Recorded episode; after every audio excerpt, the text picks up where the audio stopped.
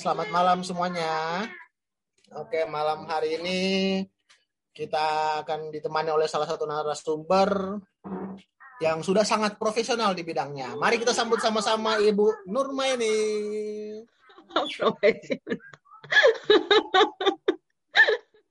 Halo, selamat malam Ibu Nurmaini. Selamat malam Pak Marshall, apa kabar?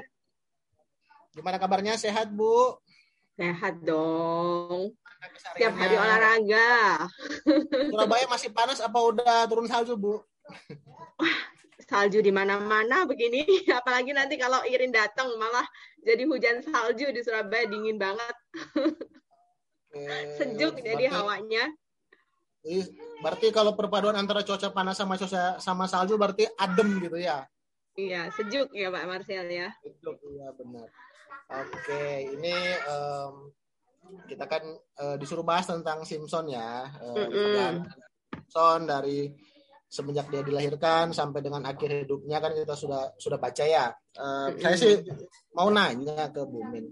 Kira-kira kalau dalam kehidupan Ibu Min ini ya kan hidupnya apa keseharian itu kan berhubungan dengan uh, banyak pengusaha-pengusaha, banyak apa yang sudah istilahnya sudah sangat maju lah di bidangnya masing-masing ya.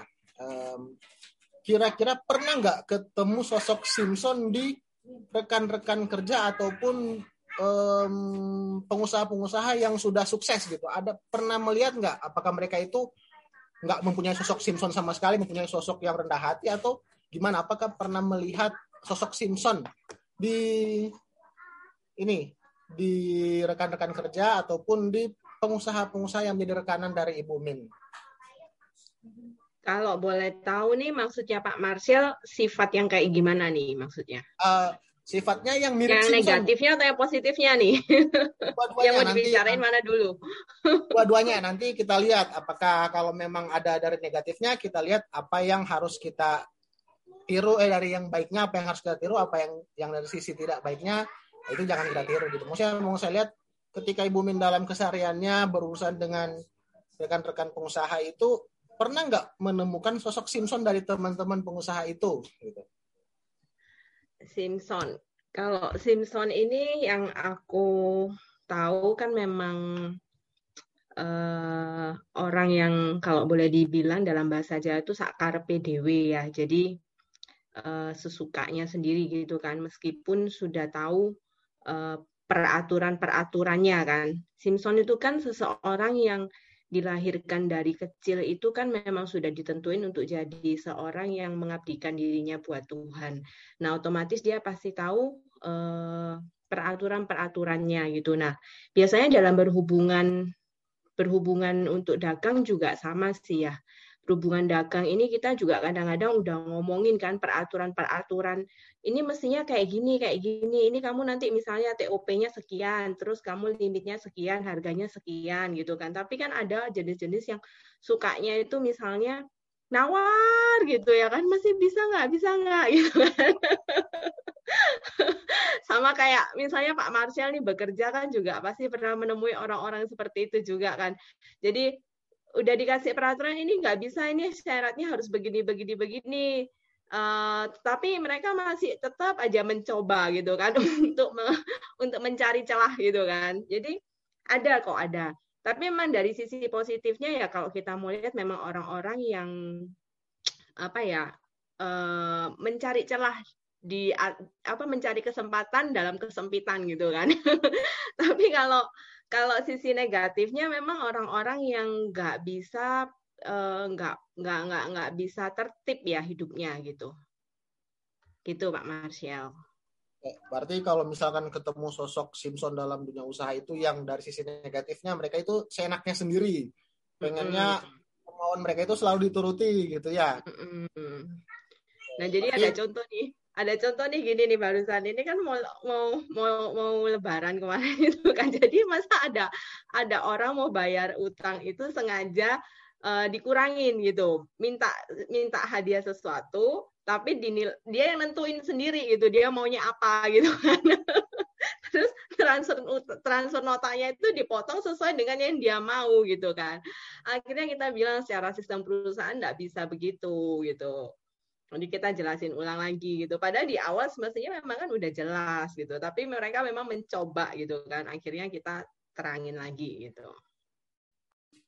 Berarti kalau yang tadi sisi yang tidak baiknya, berarti kalau misalkan dari sisi uh, Simpson yang jelek itu berarti kita mencari celah ya. Gimana mencari apa uh, Simpson itu mencari celah gimana caranya mensiasati peraturannya seperti itu ya. Tapi ya. dalam hal tidak tidak merugikan pihak lain seperti itu ya.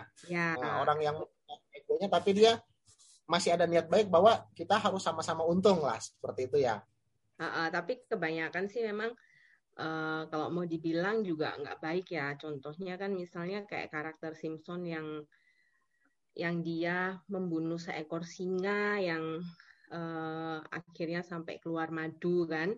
Nah itu kan sebenarnya sesuatu hal yang memang dilarang kan, nggak boleh kan makan bangkai apa segala macam ya. Kalau nggak salah di kitab apa itu kitab perjanjian lama uh, ulangan atau bilangan ya, yang maksudnya nggak boleh makan bangkai atau apa itu kan. Tapi kan uh, waktu itu keluar madu dia malah ambil terus dikasih makan ke orang tuanya juga kan. Nah, dia kan nggak ngomong sama orang tuanya. Ini ini dari singa, dari bangkai singa, dari kerangka singa gitu kan aslinya. Nah, tapi dia nggak ngomong, tapi dia uh, punya niatan dibagiin gitu nah niatannya ini yang yang tanda tanya kan apakah dia memang punya maksud baik atau maksud yang buruk gitu.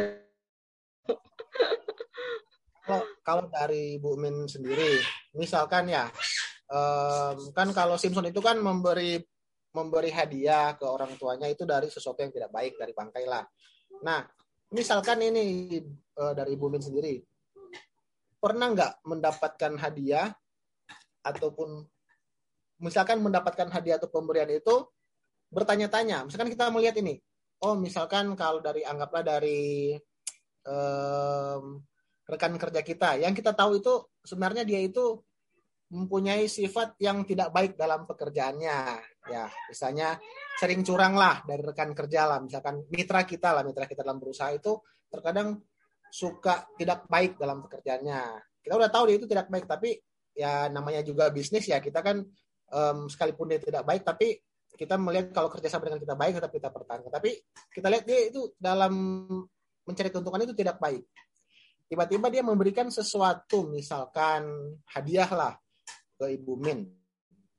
Pernah nggak Bu Min mengalami seperti itu dan dalam hatinya mempertanyakan ini um, didapatnya dengan hasil yang baik apa tidak baik? Pernah nggak seperti itu?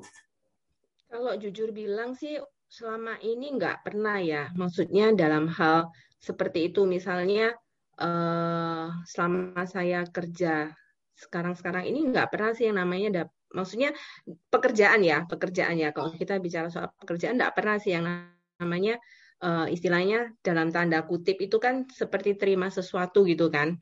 Uh, untuk hal-hal ada kepentingan yang lain gitu kan. Supaya mungkin bisa barangnya masuk atau apa gitu kan. Misalnya aja dalam artian contoh misalnya saya mau masukin barang ke satu toko atau ke satu apa terus kemudian saya memberikan hadiah atau sesuatu ke orang gitu kan. Untungnya selama ini tempat saya uh, juga nggak pernah yang ngalamin gitu dan kita pun juga nggak tidak melakukan hal itu gitu. Jadi maksudnya memang kita kerja memang sesuai dengan peraturan gitu loh ya. Kalau ini kita bicara tentang pekerjaan ya, gitu. Jadi memang benar-benar dijaga gitu. Jadi uh, hmm? maksudnya um, kalaupun memang ada yang seperti itu kita dari Ibu Min mungkin pengennya menghindar ya nggak mau yang ada yang seperti uh, itu kalau mereka tahu kan karena memang kita selektif gitu untuk untuk untuk menerima uh, sesuatu itu maksudnya untuk berhubungan berhubungan bisnis itu kan memang kita mesti selektif ya gitu. Jadi nggak bisa asal-asalan kita ambil comot gitu ya. Berarti kalau ada seperti itu tetap dipertanyakan dulu asal usulnya ya. Ini maunya apa? hmm, hmm, tapi gini semestinya kalau kita mau ketemu uh, maksudnya mau berhubungan awal kan apalagi kita anak-anak Tuhan yang maksudnya kita juga udah diajarin bagaimana baiknya dan bagaimana kita uh, dekat dengan Tuhan otomatis uh, saya rasa pasti setiap anak-anak itu, setiap anak-anak Tuhan itu pasti dikasih satu rasa atau satu sensitif ya. Misalnya kalau ini, aduh rasanya ini kok nggak bener ya, nah kita pasti kan bisa menghindar gitu. Oke, benar. Um, terus gini, mau yang saya mau tanya nih, ini kan kalau hmm. cerita Simpson ini kan dengan Simpson dengan Delila ini kan um, Simpson selalu ditanyain sama Delila, kelemahanmu hmm. apa sih gitu kan? Tapi seenaknya gitu Simpson oh saya kalau di ikat ataupun saya kalau di apalah gitu dengan secara alasannya itu um, jawab tapi bukan yang sebenarnya gitu ya. Mm-hmm. Jadi ketika kita ditanyakan sesuatu yang menyangkut ke apa menyangkut kita itu kadang kita menjawab yang penting orang yang mendengarnya itu puas. Pernah nggak seperti itu baik ke rekan kerja ataupun dalam kehidupan kesehari-hari Ibu Min pernah nggak? Yang penting jawab aja biar orang itu senang sesuai dengan apa yang diinginkannya. Pernah nggak seperti itu?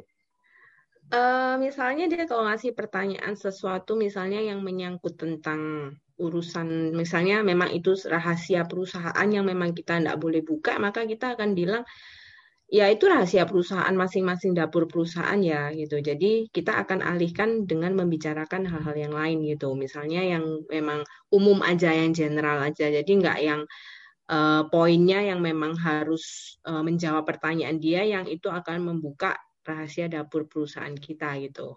Kan ada setiap perusahaan itu kan pasti ada hal-hal yang memang nggak mungkin diomongin ke orang luar kan, karena kan memang kadang-kadang itu menyangkut banyak hal di dalamnya gitu kan.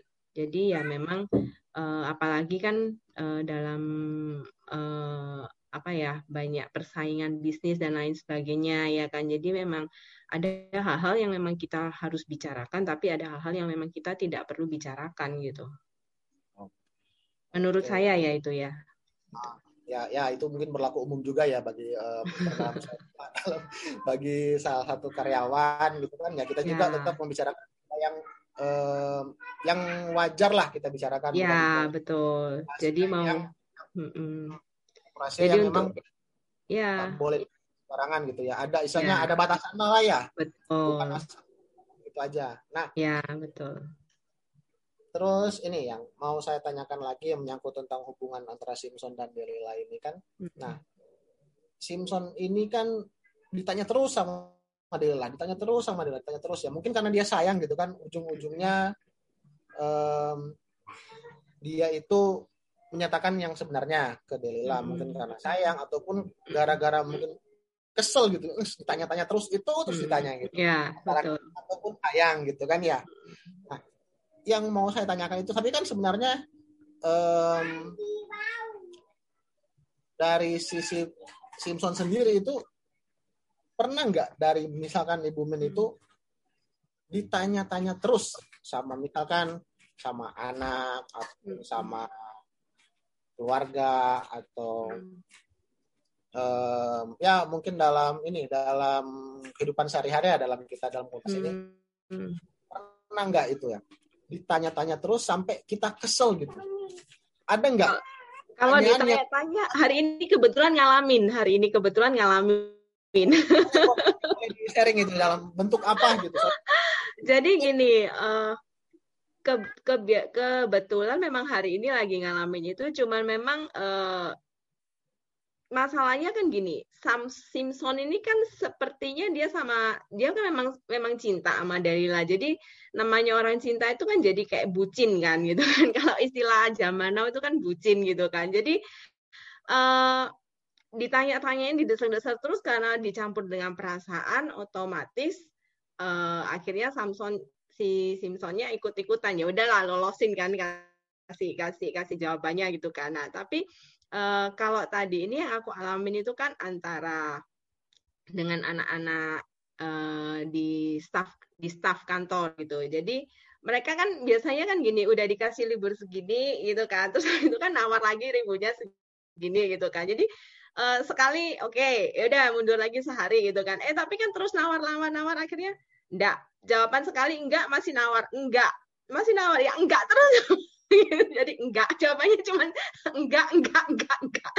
Jadi nawar sekali enggak. Nawar dua kali enggak. Nawar tiga kali tetap enggak gitu.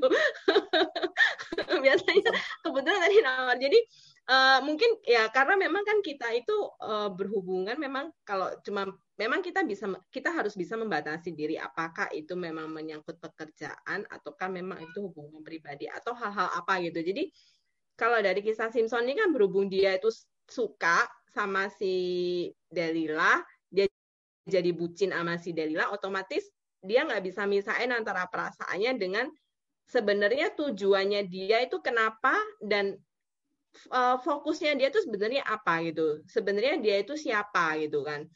Nah, kalau kita kan kita di urusan pekerjaan, jadi kita itu memang membatasi ya enggak, ya enggak, ya enggak, ya enggak gitu kan. Tapi kalau mungkin Uh, mungkin untuk uh, di tempat kita itu kan uh, diajarin untuk kita benar-benar bisa memisahkan, maksudnya jadi seseorang yang tegas yang bisa tahu mana yang baik dan mana yang benar kan. Jadi sehingga kalau itu memang baik ya ya, kalau nggak baik ya enggak gitu loh. Mau dia apa-apain ya kalau itu baik ya oke, okay. kalau nggak baik ya nggak oke okay, gitu. Jadi semestinya memang kalau kita belajar dari karakter Simpson ini semestinya kita memang bisa banyak belajar sih untuk kehidupan sehari-hari juga gitu. Bagaimana kita harus bisa memisahkan benar-benar antara perasaan dengan uh, fokus tujuan kita, kegunaannya apa gitu kan, gitu. Kayak gitu sih Pak Marshall. Menurut oh. saya itu. Oke, ini saya mau nanya, mungkin ini um, last question ya. Uh, Oke. Okay. sebelumnya mohon maaf kalau memang agak menyinggung. Ini kan kalau dari cerita Simpson uh -uh. ini kan ya sampai di penjara. Nah, eh, dari dari ininya Bumin juga Bumin pernah merasakan hmm, uh, betul. penjara itu kan uh, misalnya kalau dengan situasi Simpson itu yang dia itu misalnya kan dia sebelum di penjara kan dia itu wah megah hmm, kuat semuanya bisa dilakukan apa yang nggak bisa dilakukan hmm, akhirnya jatuh karena mungkin kecintaan dia ataupun karena dia merasa masih hebat gitu. Jadi nggak mungkin lah akan seperti itu. Nah mungkin um, dari Bumin juga yang yang saya dengar ini semua saya dengar ceritanya dari beberapa teman-teman juga dari di sini bahwa sebelumnya sebelum memang masuk penjara sebelum jadi seperti itu um, sangat sukses dalam pekerjaannya dalam bidangnya sangat sukses. Akhirnya tiba-tiba terjadilah seperti itu berarti kan hmm. kalau saya tarik cerita itu mirip sama Sinfon dari yang hmm. begitu sukses akhirnya dipermalukan atau masuk penjara hmm. kalau Simpson itu kan ketika itu ada momen dia meminta ke Tuhan mengembalikan um, kekuatannya, mm-hmm. meminta ke Tuhan. Nah, kira-kira kalau dari Bumin dalam posisi seperti kan udah pasti posisi seperti itu. Hal mm-hmm. apa yang bisa membuat Bumin dalam waktu itu di um, dikurung dalam penjara itu hal apa yang Bumin pertahankan bahwa Bumin itu ketika nanti misalkan dikasih kesempatan lagi oleh Tuhan apa yang Ibu Min melakukan itu, apa yang misalnya akan dirubah oleh Ibu Min ketika diberikan kesempatan lagi seperti itu. Kalau Sumsong kan dikasih hmm. kesempatan dapatkan kekuatannya kembali. Nah Ibu Min ini hmm. kan waktu itu kita nggak bicara setelah setelah keluar ya waktu itu hmm. dalam penjara itu. Apa yang Ibu Min harapkan kalau dikasih kesempatan apa yang Ibu Min minta gitu. Dan jadi juga sekaligus Ibu Min untuk kesimpulannya ini apa yang Ibu Min rasakan ketika dalam suatu uh, di kurung dalam penjara sehingga menguatkan hati bahwa saya harus seperti ini nantinya. Mungkin hmm. bisa jadi um, pelajaran juga buat kita ketika kita misalkan berada dalam suatu kesuksesan yang besar, yang harus kita perhatikan itu apa, yang jadi tolak ukur kita itu standarnya itu apa sehingga kita tidak hmm. jatuh dalam, jadi kita cepat baliknya seperti itu. Hmm. Itu aja. Jujur sih waktu waktu kondisi berada di posisi yang paling buruk dalam hidup saya, uh, saya hampir namanya nggak nggak punya harapan untuk bisa uh, nggak punya bayangan. Kalau bakal sukses lagi itu nggak punya bayangan gitu. Jadi uh, saya cuman dalam hati saya cuman dalam benak saya itu saya cuman berpikir bagaimana cara saya untuk survive menghidupi anak saya? Itu aja waktu itu. Jadi nggak ada yang kepikiran muluk-muluk bakalan jadi uh, orang jadi orang yang berhasil atau orang maksudnya uh, bermateri cukup atau apa pun itu saya waktu itu sama sekali nggak punya bayangan dan tidak berani untuk membayangkan itu gitu lebih tepatnya. Jadi cuman berpikir aduh pokoknya saya bisa um, anak saya harus bisa hidup baik karena orang tua yang salah anak saya tidak boleh ikut ngerasain susahnya gitu. Jadi bagaimana saya harus berjuang Saya cuma mikir begitu aja. Jadi nggak ada kepikiran, oh mau gimana gimana ya, aku harus membalas dendam atau aku harus membalas mereka atau aku nggak bisa karena kita sadar posisi kita waktu itu posisi saya waktu itu sama sekali tidak ada kemampuan untuk membalas siapa pun itu gitu jadi yang bisa saya lakukan adalah waktu itu cuma saya berpikir saya punya anak, saya harus bertanggung jawab sama anak-anak saya, anak saya tidak boleh susah gitu atas kesalahan orang tuanya gitu. Cuman itu aja sih waktu itu sehingga waktu keluar pun ya sama seperti teman-teman yang tadi cerita kesaksian juga apa pun dijual gitu kan, mau apa pun gitu kan. Waktu posisi sebelum masuk pun ya apa pun dijual, jualan sandal, jualan aksesoris, jualan celana itu yang yang yang di sini beberapa kan jadi reseller reseller itu. Termasuk Pak Dharma kan juga pernah ditodong untuk beli celana kan gitu. Jadi uh, uh, ya kayak gitu. Jadi cuman dalam hati cuman oh ini orang tua yang salah gitu. Ini kita berdua sebagai orang tua yang salah anak saya jangan sampai saya harus berjuang dulu deh gimana pun gitu. Jadi nggak ada bayangan waktu itu nggak ada bayangan untuk bisa kerja kembali dan sukses itu saya waktu itu tidak ada bayangan. Bisa melalui hari-hari dengan baik saja, bisa bayar rumah kontrakan, ya kan, bisa bayar uang sekolah, itu aja bagi saya udah lebih dari cukup gitu, udah lebih dari terima kasih saya gitu. Jadi nggak ada bayangan, nggak ada bayangan kalau bisa sampai sukses kayak apa gitu nggak. gitu Pak Marsial. Terima kasih Bu Min atas Terima kasih. Ya, uh, terima kasih Pak Marsya. Salam susah dan pekerjaan dalam melayani Bu Min. Terima kasih Bu Min. Thank you, thank you, thank you Pak Marsya. Pak.